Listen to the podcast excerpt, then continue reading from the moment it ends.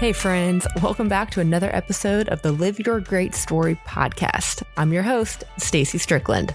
You know, this podcast exists to introduce you to really cool people doing really cool things. And in today's conversation, I get to introduce you to my friend Joe Fleenor. Joe's a unicorn. And what I mean by that is that he's a Nashville native. And this native has a passion for what he does. He's the owner of Above the Fold Events and his newest company, Running Tours USA. In this conversation, we talk about what it took for him to leave the safety of his corporate career and take a chance on his dream. It's been a crazy adventure, but he shares about how he's overcome fear and created an amazing opportunity for community through sport. I know you're going to be inspired from this conversation, so let's jump right in. Uh, well, Joe, thank you so much for joining me today. I'm like so excited for this conversation. Um, we've known each other, gosh, I was trying to think about it. Is it like at least five years? I feel like it's been more than that. Um, maybe that, maybe six, something like that. It, it would have been early into my like 10 year on the board with Beat, I guess, um, which yeah. that would have been at least well, maybe five or six years ago, probably. Yeah, you're probably right. Somewhere around there. Oh, yeah. Because I'm thinking, what, ATF started in 2016. Mm-hmm. And that was, was that when it was like officially launched or when you started it while you were still working your corporate job? Yeah, I started it when I was still working full time. So we started in, it was officially launched in January, I guess, of 2016. Okay. So then, yeah, it must have been 2014, 2015 that we yeah. first met with Beat. Yeah. Um, because I remember sitting at a coffee shop in Nashville with you and talking about joining the team, and then now I'm here. I am kicking myself that I never actually did that. but there's still time, Stacy. Anyways, all right. Well, um, so yeah, before we jump into like all the ATF stuff and just the really cool things that you're doing, um, can you just take a minute and like tell us who you are, about a little bit about yourself, um, just so we get to kind of know you before your companies? Yeah, sure. Um, this is always a probably probably the most awkward part. Talking about yourself personally is probably harder than talking about the, your company. Um, but I'm yeah.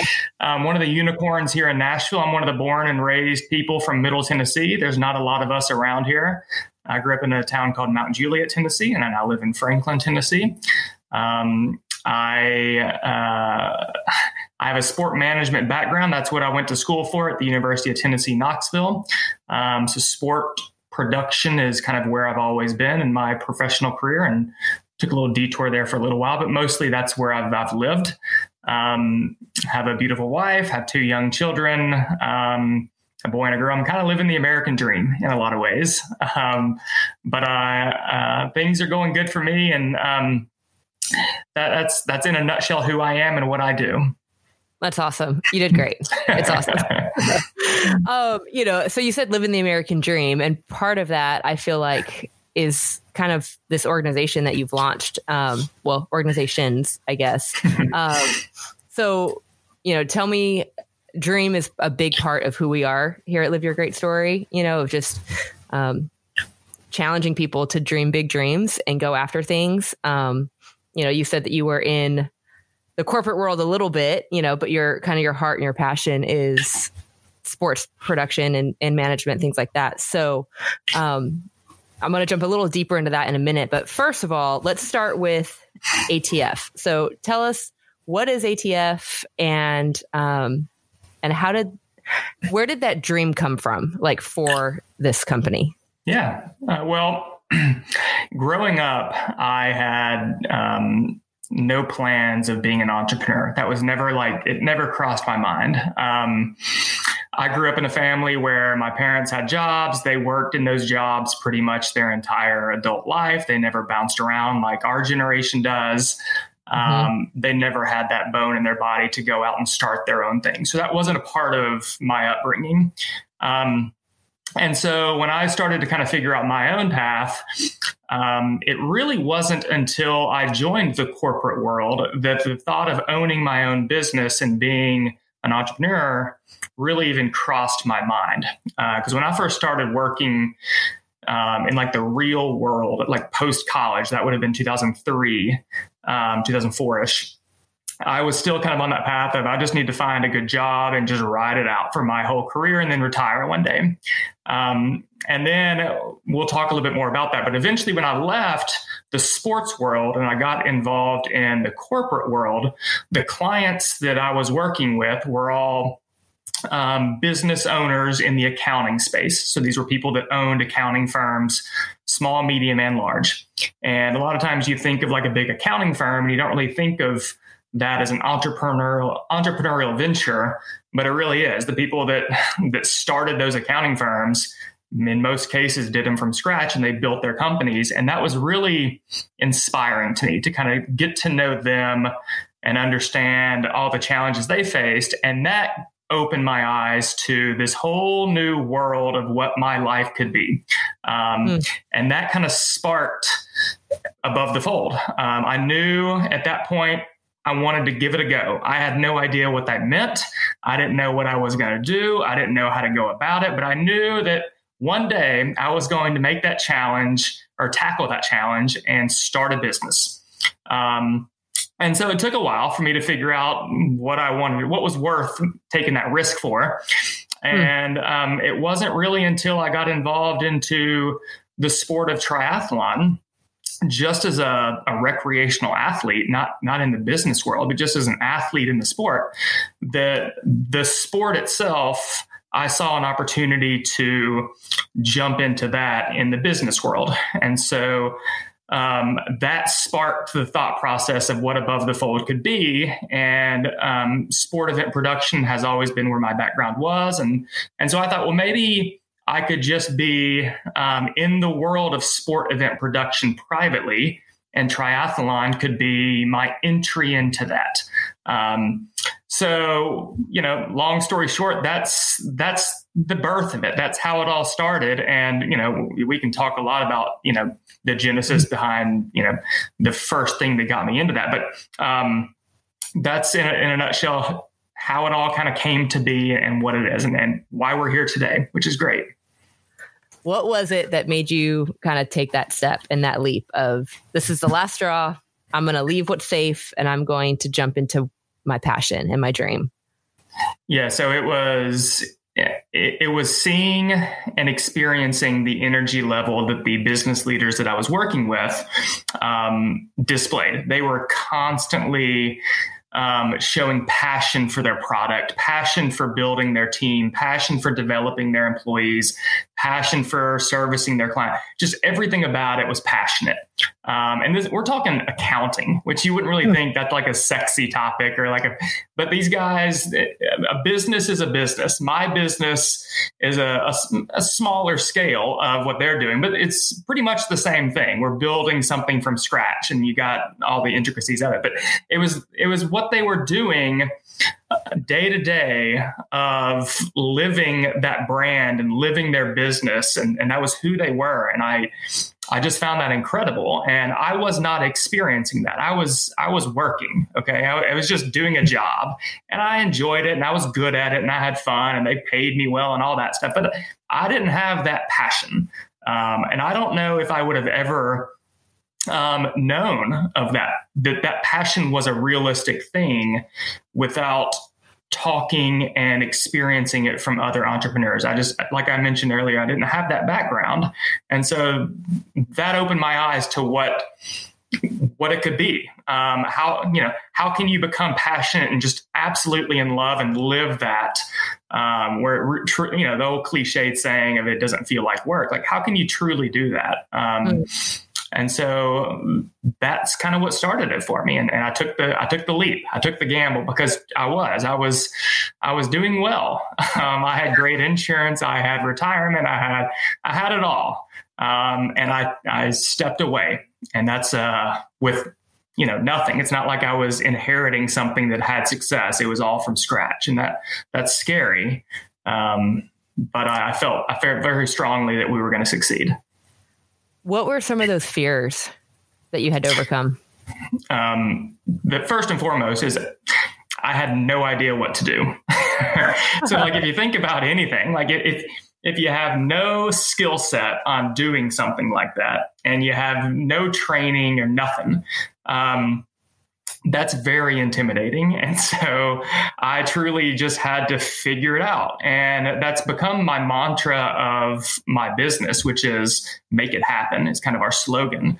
And I live and breathe by that now. And I, I I've learned that you don't have to have all your ducks in a row to make something work. You just you set your eyes on something and just make it happen. However that happens, whatever that process is to get you there, just make it happen. There is no right or wrong. Um, and that was the biggest fear for me was just overcoming the unknown of what to do.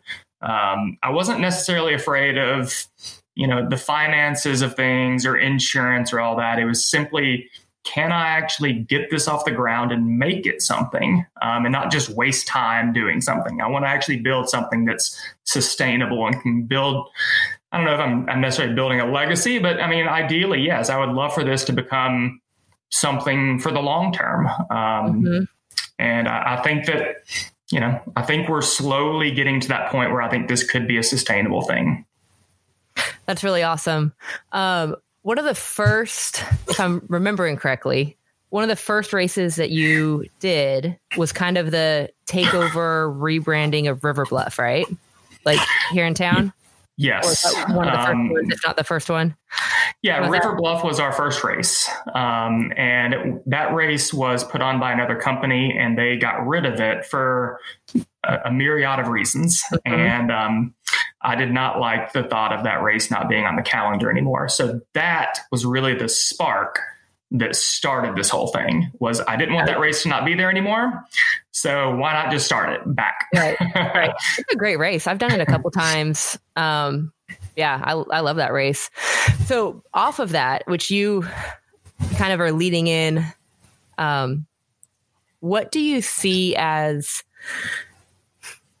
the impact even of we'll start big picture like triathlon on community right? So like you just said like i didn't want to see that race go away. There are just some things about races you know one race feels different than a different one which feels different than a different one. And so wh- how have you seen um, whether it's river bluff or just even above the fold in general the impact that it has on the communities? Because now you're in like multiple communities doing multiple races, you know, yeah. from that one little thing to a ton. Yeah. Yeah. So what's the impact that you've seen on those different communities? Well, it's funny. Like I think after the first two years of doing this, where it was it was only River Bluff. The first two years of it was just a side hustle gig for the first couple of years. Um, but those first couple of years, I remember I came home one day and I was telling my wife, I was like, I um, I like doing this, but what's the greater meaning behind what I'm doing? Like, I feel like there needs to be, I need to have a per, like, what's my why? I know it's there. I just can't properly identify it.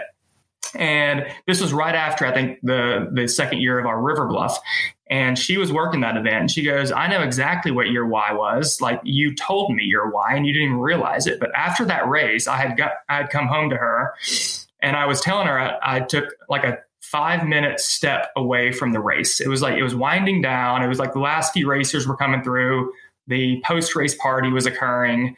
Awards were about to start. I'm usually just absolutely like in the zone at that point. But I decided to just step away from everything and just look and observe and just see what was going on and not worry about everything.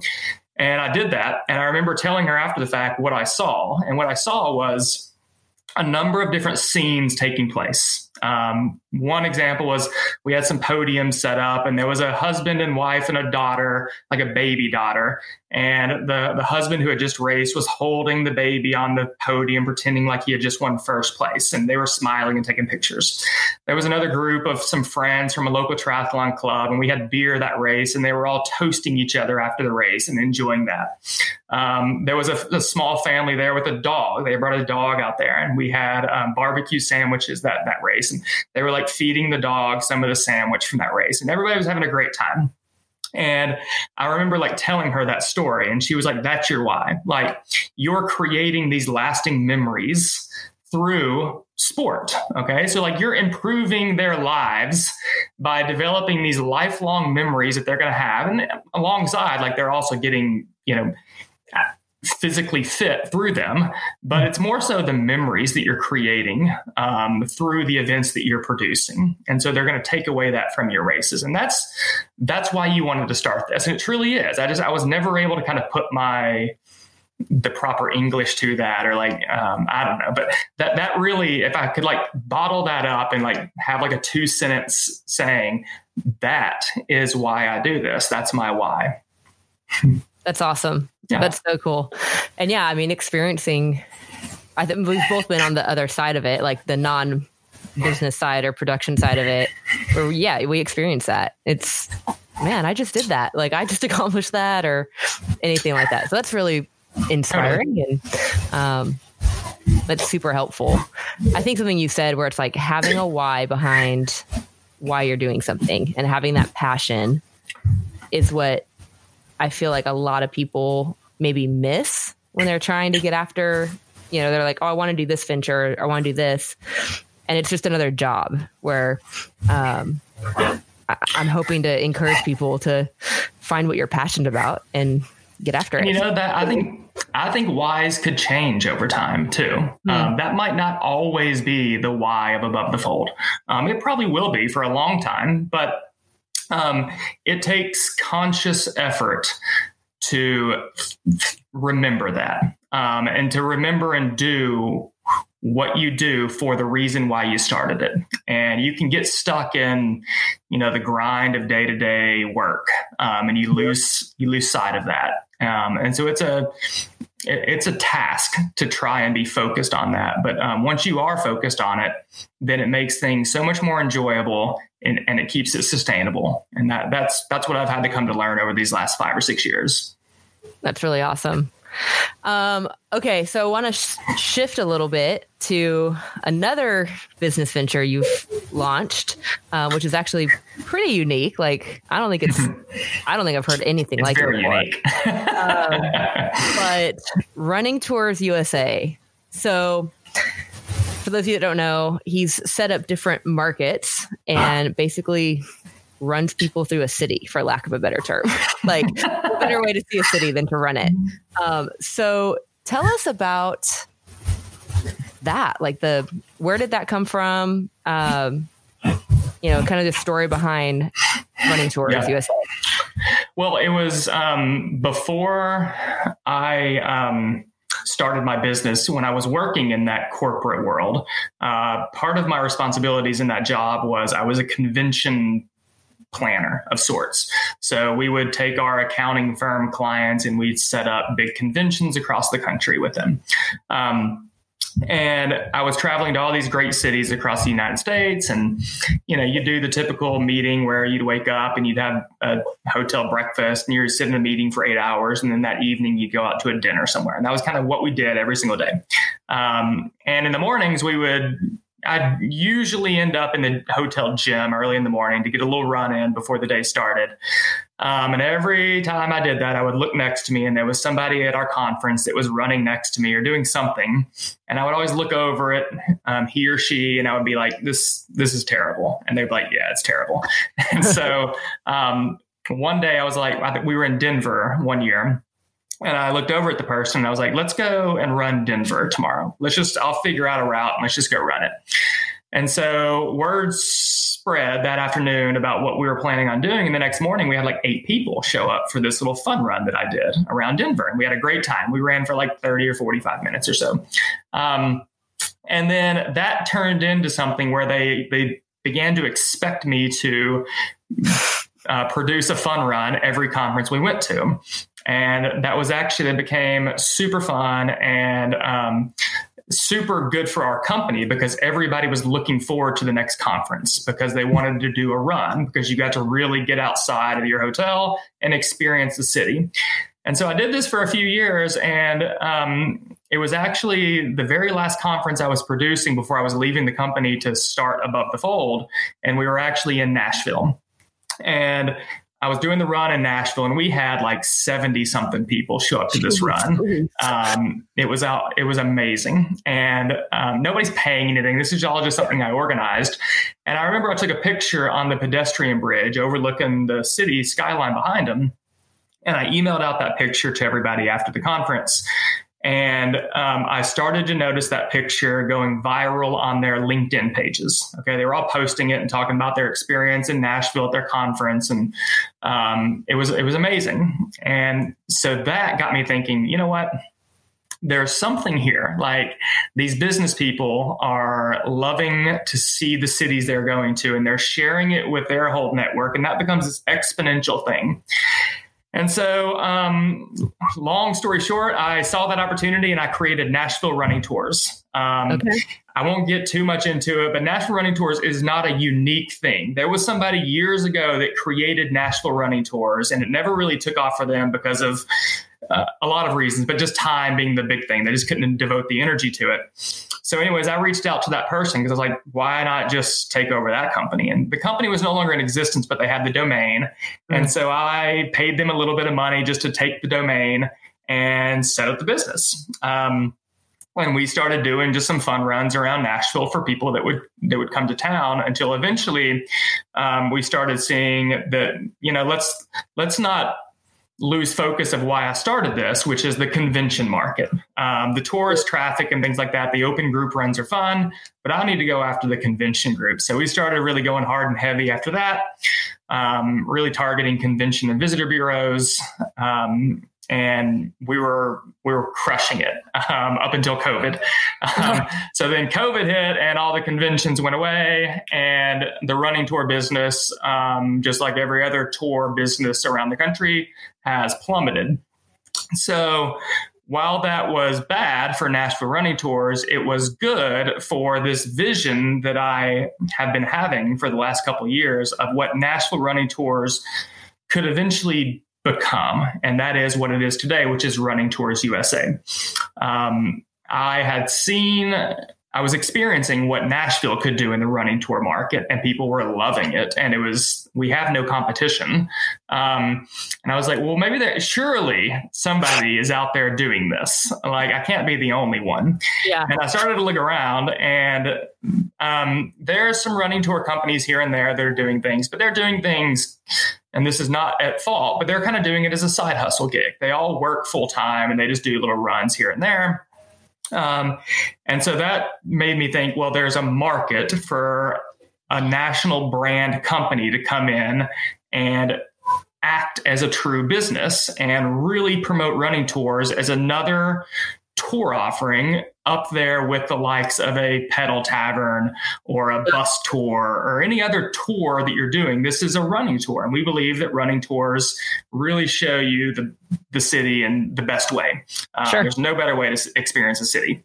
Um, so um, I, again, just made it happen. I saw I had the vision it's COVID season. It's not the best time to be launching a business and be like targeting the tourist and, and travel market. But it also has given me this the time to devote to what the business plan was going to be for this, to get everything lined up, to start going after the different markets and doing interviews with all the people and starting to build out that foundation of um, the people that are leading each of the markets and get everything set up so that come you know summer fall and then 2022 full scale full steam ahead hopefully.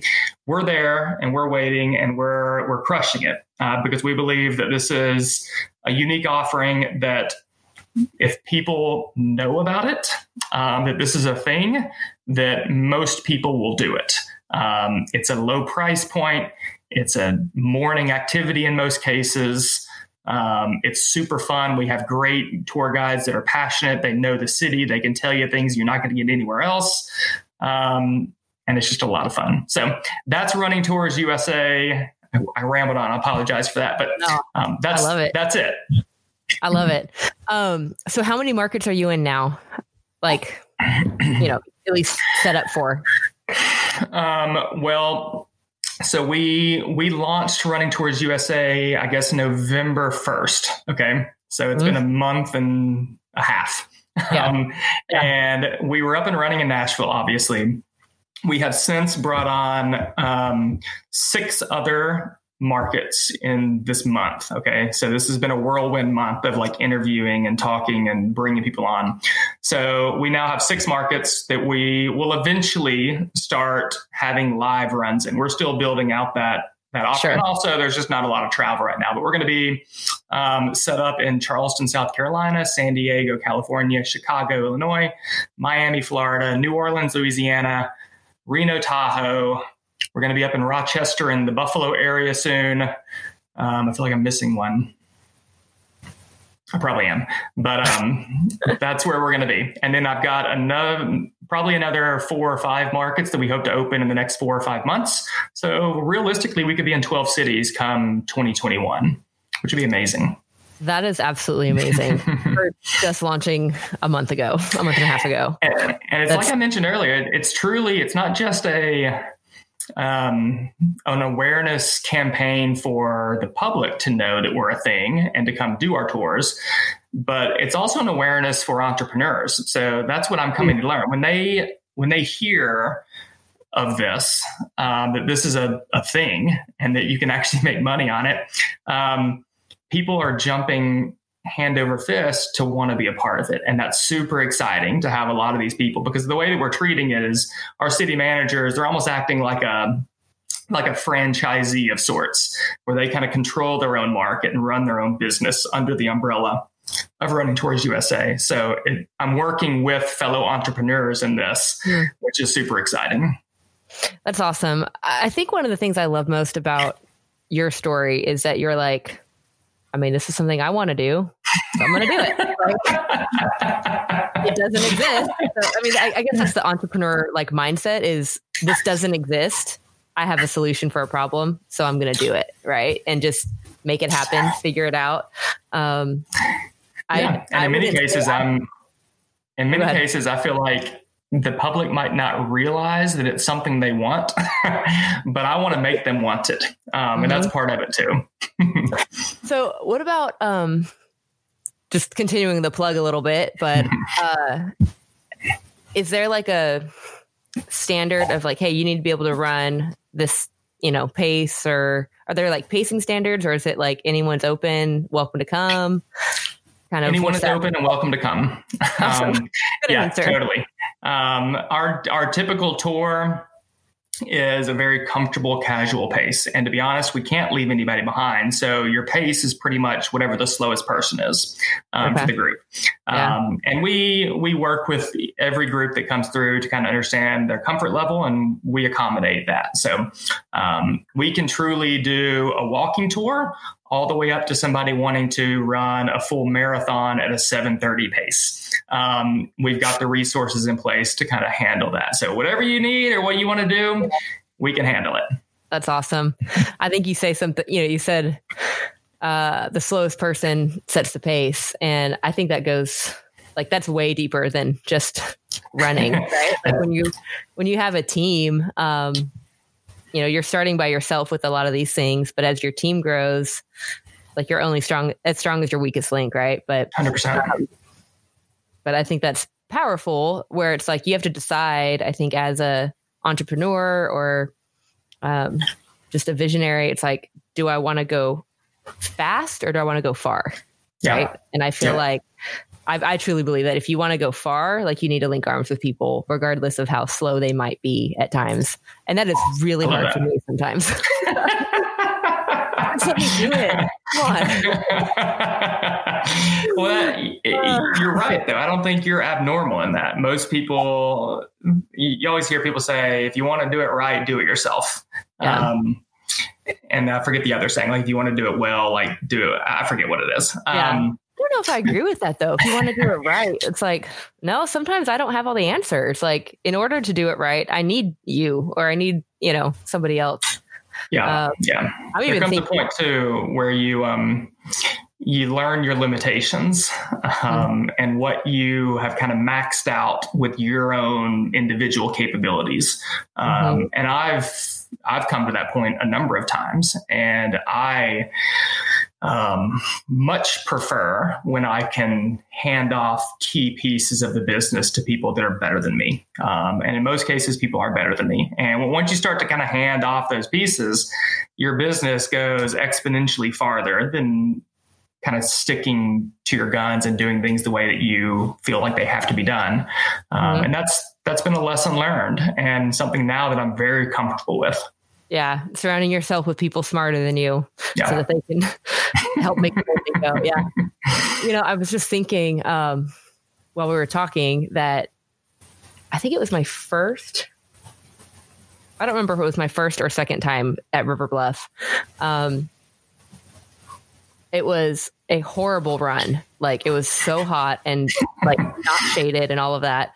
Um, but I was doing pretty decent. Like I wasn't going to podium at all for that race, but um, there, as I was coming and like turning the corner towards the finisher chute, um, I saw this lady that was like struggling, you know, like massively struggling, and um, and I just stopped and I was like, Hey, let me finish this out with you, you know? And she's like, no, no, no, no, go. Like you can be, you know, and like so many people passed me. And it was, uh, like I fought with myself sometime where I'm like, I could do like, I could get such a great pace if I just leave her. But like when we crossed that finish line, like she just started weeping because I didn't leave her, you know? And I feel like there's so many stories of that in triathlon you know, I'm not trying to toot my own horn, but just talks kind of that point of I could have gone a lot faster and I could mm-hmm. have I could have been close to being on the podium. But, you know, I was like, I saw her on the bike. It just she's kind of caught my eye and I was like, all right,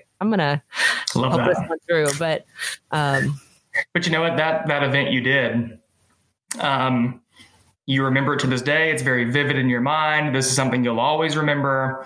If you would have just mm-hmm. pushed through and you know had a decent time or whatever, you probably you're not going to remember your time. Um, right. Nobody's going to remember your time, uh, but you're going to remember that experience you had with helping that person. That person probably um, vividly remembers you helping her, and that to me um, is what it's all about. So I love hearing those kinds of stories. Yeah. Um, have you heard any other uh, stories or experiences? I know running tours is like the national one is is low uh, or newer, um, but from Nashville running tours or from any of your races where it's just like kind of one of those moments where your why really came through. Where you're like, man, that's why I do this. You know, outside, outside of the what you had already told us, but like a specific story, maybe. Totally well, putting it's, um, yeah, it, it usually is not um, known until after a race or leading into a race. And usually those whys don't come out until you get an email from somebody or you get a phone call from somebody telling you the impact of whatever it is they experienced from mm. your event was. Um, so there's i mean i truly there's and this is i don't think it's just me. I think it's every race director has these but um, i probably i've got a whole email file truly of, of these things that come through. And there's there's got to be over a hundred of these things mm. where people will send you a message saying you know this was my first triathlon. Um, you know, the typical I either like started the year at 300 pounds and I lost all this weight and did my first race, or stories like my my husband was a um, a crazy Ironman triathlete. Um, he got cancer and passed away last year, and I've kind of picked up the mantle from him. And this was my friend, and like racing in it, stuff like that. And I'm like mm-hmm. getting chills talking about things like that are um, happen every race and you don't know like you just look at people you you have no idea but everybody has that story um, and most stories they might not be as dramatic as other people's stories, but everybody's got a story. Um, mm. And that's cool. And just getting people to like realize their own whys behind doing this race um, is part of my why, I guess. Um, I love people kind of realizing the impact that this is having on themselves. Um, and that's just, I don't know. I, I need to pull back open that folder, that email folder I, I have, because I do it uh, probably once a year just to kind of stay motivated. And I have not done that, especially 2020, which has been kind of a down year for racing. This is probably the time to do it. But um, um, yeah, that that's no real like pinpoint stories, but there's there's just a lot of that kind of stuff. That's cool. What is um, you know, since we are wrapping up 2020, and we all know how horrible that's been for the race community. Um, besides like races being canceled, because we obviously have established that races are more than swim, bike, and run, right? Yeah. Um, how has it? How has this whole COVID thing impacted even the racing community? Like from your perspective as a race director, um, but then just even above the fold, because I know you guys, you know, you got the the Legion like thing, and you've got all these people invested in yeah. producing races um, and producing athletes, even. Um, right. So, like, what has that impact been like this year? Um, I mean, it's a challenge. It's um, there's we sent out our newsletter last week. Um, because I've been getting a lot of questions about like, hey, what's what's the deal for 2021? When's registration opening? What's your schedule? Yada yada yada. Um, and normally at this time of the year, we have launch registration. We're like right in the mix of, you know, really promoting early bird discounts and getting lots of people to sign up for races. And we have not even like pretended to start that process yet. Hmm. Um, and so we sent out a newsletter last week just providing an update on this. And that was literally um, we don't know enough yet to feel comfortable with um, launching our typical registration. Um, we don't know what 2020 is going to look like. We don't know what consumer confidence at this point is going to look like. We don't know how we're going to best implement the new protocols for putting on a race and how that fits in with delivering a race and getting approvals from municipalities and all this stuff. Mm-hmm. Um, we're operating on deferred revenue. So all of our money um, came in from registrations before we shut everything down and it's being carried over to next year and we might not get a whole lot of extra money on that so it's all deferred revenue that we're operating on so it, it's this whole new world um, that is scary and i am wanting to to do it the as as best I can. And mm-hmm. as best I can is to push the brake a little bit, slow things down, and put together a, a, strong plan so that when we do launch registrations, we've got everything in place and we're ready to go. Um, so for us, it's we're confident that races will occur. What races will look like um, will be different. How we operate will be different, um, but we're confident there will be a product. Okay. Um, the participants themselves is who knows. Um, Mm-hmm. There are a lot of people that have um, maybe lost interest or lost motivation to to continue on. Doesn't mean we've lost them for good, but it means that they normally would have been in it for the whole year. And when things shut down, they might have lost motivation to train or whatnot. So bringing those people back into the fold and getting them excited and ready to go.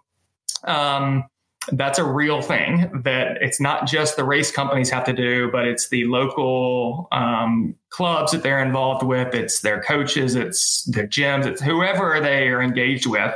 They got to kind of get that motivation from from everybody. Um, so it's it's but while I've kind of gone doom and gloom here, there is positive in this. Um, and the positive is people are out there more active than ever in my in my opinion. Um, maybe not the usuals; they might not be as active as they once were, but we're getting a lot of new people that are becoming active. Um, they're getting a lot of people that have bought bikes this year. They're out riding bikes. Get a lot of people out there running, um, and this is, in my opinion, low hanging fruit that we need to figure out a way to capitalize on this new population of people that could get introduced into endurance sports. Um, mm-hmm. And so I see that as a positive. And so trying to leverage that positive with hopefully what we can deliver to them in 2021 could hopefully be a positive for us. So, yeah. How have you, um, because obviously, like we've established, COVID has been a, a trial for everybody in the world. Um, but like, what are some ways you've gotten through this whole pandemic, um, either personally or as you know, as a business owner, um, where your business relies on crowds of people, you know, but like, what are just some things that you've done um, or that have helped you kind of get through all this? Um, I guess professionally, um, there's been a couple things. One is um, Running Tours USA has obviously been something that I focused a lot over these the fall and winter and building that out. So there's um, there's been a lot of energy spent on the the unveiling of that. Um, so that's kept me busy, and the, the future of that is bright. Um, when racing shut down and with racing still on pause, we've had to figure out what else can we do with what we have and the capabilities of putting on events um, under safe in safe ways. And mm-hmm. so my background is is in tennis as well. And so I've started doing more in the tennis space this summer and fall.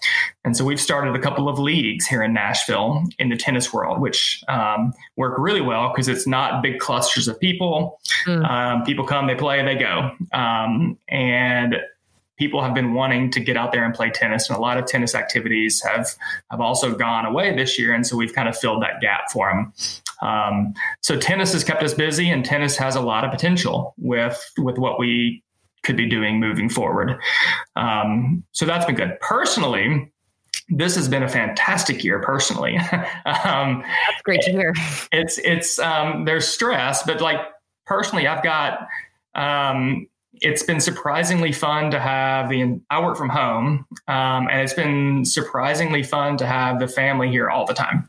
Um, our kids do virtual learning. We have somebody that helps them here, but um, everybody's home.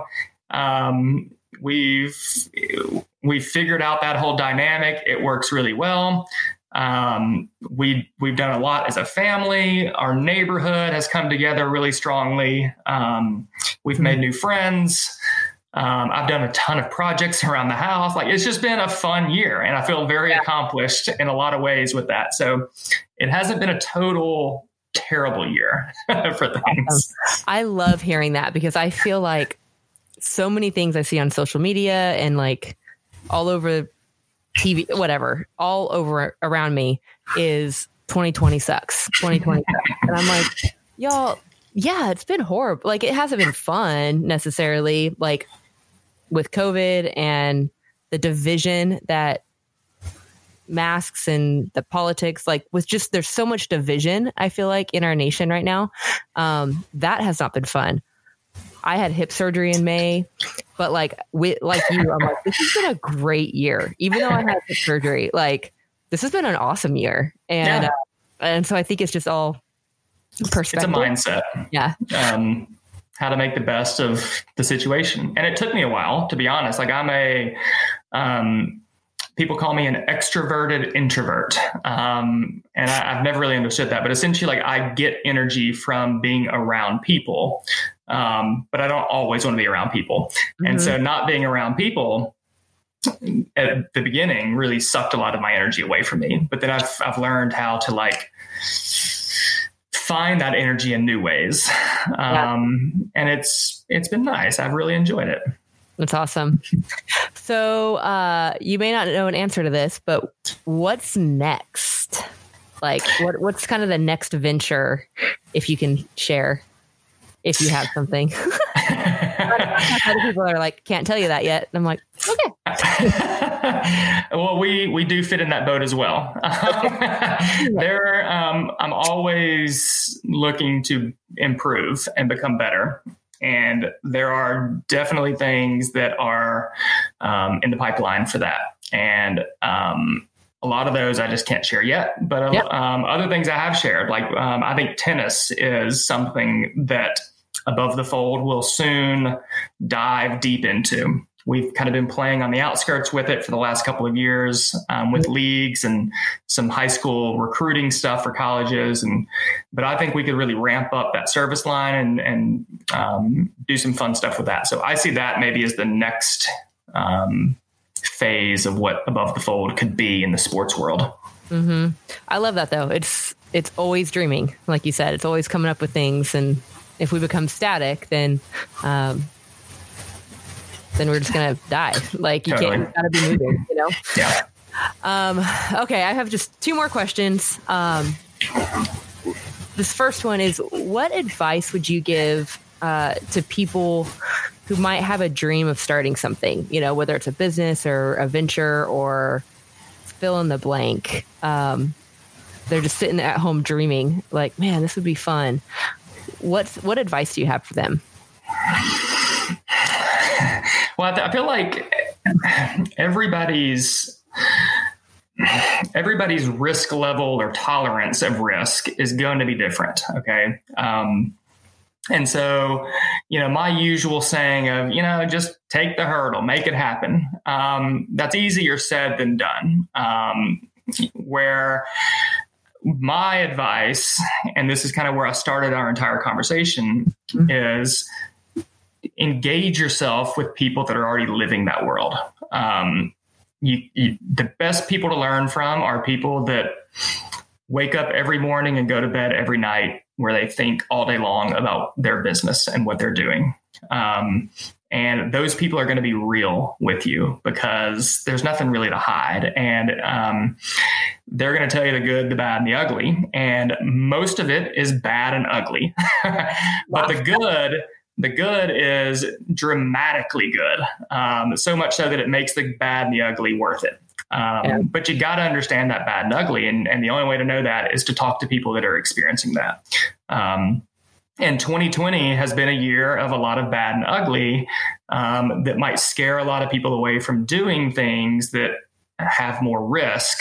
Um, but it's also, I think, the right time um, for a lot of people to take that jump where, you know what, we've just endured this um, scary year for a lot of ways. Um, and we've overcome it. And let's let's parlay that into something magnificent. Um, and this is the time for a lot of people, I think, to jump into something that they're passionate about, that they want to kind of create their insecurity with and build their legacy with. And um, so I think just you know engaging with other people that are in that world is is the top tip for myself. And then not worrying so much about how to do it. You'll figure that out along the way. Um, but just taking that leap in your mind to do it is where you got to start. That's so helpful. and you're like the fourth, fifth person this weekend to tell me that.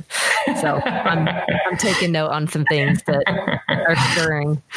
But uh, all right, my final question. I ask this of all of my guests just because it's super fun and I I love being fun. Um, what are three simple joys in your life?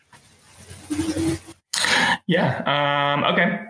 Um, I love, I love, love, love the Buffalo Bills.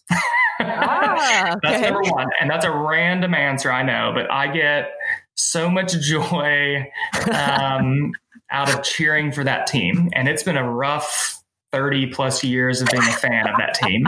Um, but we are, this year is the best year that I've ever experienced. Um, pre, or I guess since the the Super Bowl years. That yep. brings me joy number one, the Buffalo Bills right now. Um, I number, about the Padres. I know you do. I remember that. um, number number two, I love just being outside. Um, I have a goal, and I've actually let me show you something here. Bear with me.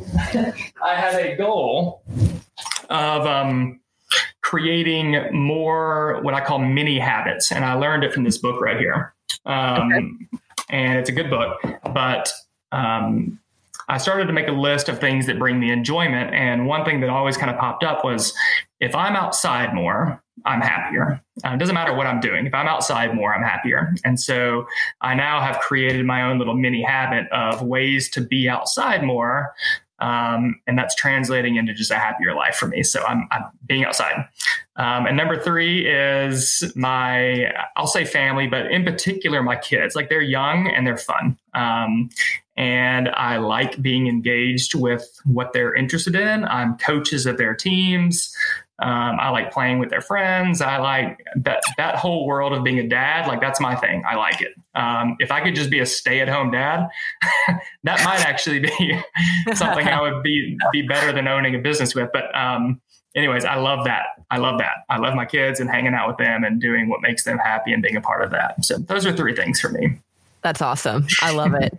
well, Joe, thank you so much for taking time out of your day to chat with me and catch up and just talk about life and um, and just the the ventures that you're on. Um, super encouraging and inspiring, and I love that you are serving the communities. You know, serving Nashville, serving um, Louisville, wherever you're at. You know, San Diego, wherever you're doing it through the world of sport because I love sport and sport, as you know, is such a connector of people. Yeah. Um, and so thank you for what you're doing in the sport world and the endurance world. Um, and just making it happen. So, well, thank you. And you're doing um, with this podcast. I think this is a way um, in your in your way. This is a tremendous resource for people. So I hope people find a lot of value in what, you, what you're putting together because it's it's been fun to look back at all your episodes. cool. Thank you. I appreciate that. Really do.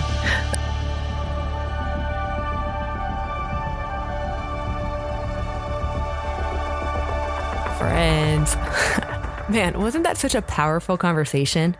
I just love what Joe shared about the importance of taking a chance, regardless of having all your ducks in a row or not. I know I left my time with him feeling empowered to step out into what the Lord is calling me to do. Hey, if you enjoyed this conversation and you haven't yet, would you do me a favor and click that subscribe button? Not only does it help me out, but it keeps you up to date on when new episodes are being released.